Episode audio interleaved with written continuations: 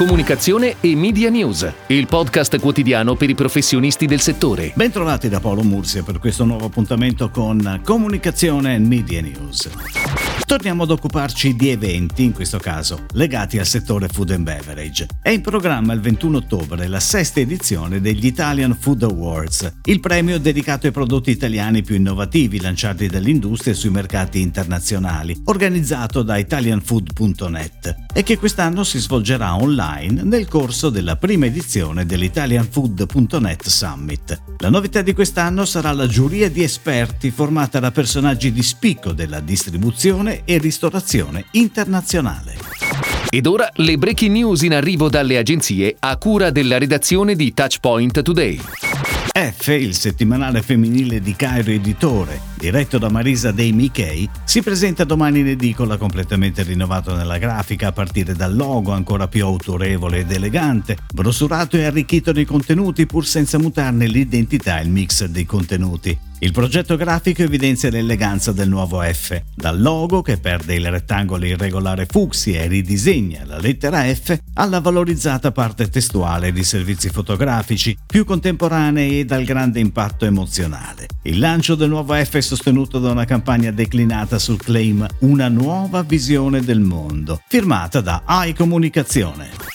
Adcaora, la digital company del gruppo Mondadori specializzata in soluzioni di marketing e advertising user-centric mobile, diventa concessionaria in esclusiva di Meteo Giuliacci, tra i siti web e le applicazioni meteo più consultate in Italia per avere informazioni in tempo reale sul clima e sulle previsioni. Con più di 2 milioni di pagine viste al mese, 105.000 download e 600.000 accessi, l'ingresso di Meteo Giuliacci all'interno del portfolio Adcaora rappresenta un forte consolidamento dell'offerta offerta web e in app di formati pubblicitari, in quanto va ad arricchire i vertical della concessionaria di un importante segmento editoriale e di un'audience qualitativa. Smemoranda lancia Smemo App, un progetto strategico digitale creato per la generazione Z. Un diario scolastico digitale, un motore di ricerca, un aggregatore di servizi e contenuti, un mondo di funzionalità e occasioni in continua evoluzione a portata di smartphone rivolto esclusivamente al target teenager. Il lancio di Smemo App sarà sostenuto da una campagna su tutte le piattaforme social. I soggetti creativi, realizzati nei formati video più fruibili da mobile, sono di forte impatto, familiari al target, perché ispirati a filtri e grafiche social. Il claim abbiamo creato un mostro, abbiamo creato un mondo, cattura l'attenzione nel mare magnum della rete, stimolando il target con una call to action al download dell'app. La campagna è realizzata in collaborazione con Live Extension. Dentsu Group Inc. ha annunciato che la sigla internazionale Dentsu Aegis Network prenderà il nome di Dentsu International. La sigla internazionale opererà parallelamente all'attività in Giappone e unirà più di 66.000 persone a livello globale all'interno del marchio Dentsu. Ciò segue un periodo di trasformazione per il business internazionale, incentrato sulla semplificazione dell'offerta per fornire servizi a di livello mondiale e soluzioni di marketing integrate guidate dai dati, abilitati dalla tecnologia e guidati dalle idee, adattati alle esigenze dei clienti. La novità segna un nuovo capitolo per la sigla internazionale che fa seguito all'arrivo di Wendy Clark all'inizio di settembre con il ruolo di Global CEO.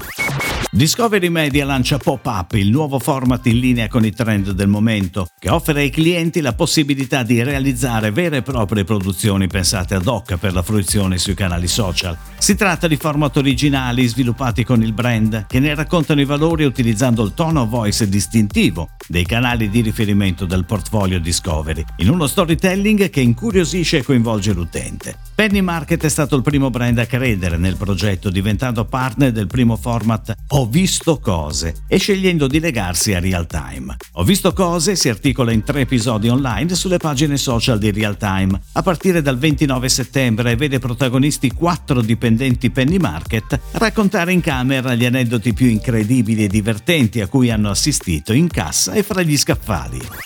È tutto, grazie. Comunicazione e Media News torna domani, anche su iTunes e Spotify. Comunicazione e Media News, il podcast quotidiano per i professionisti del settore.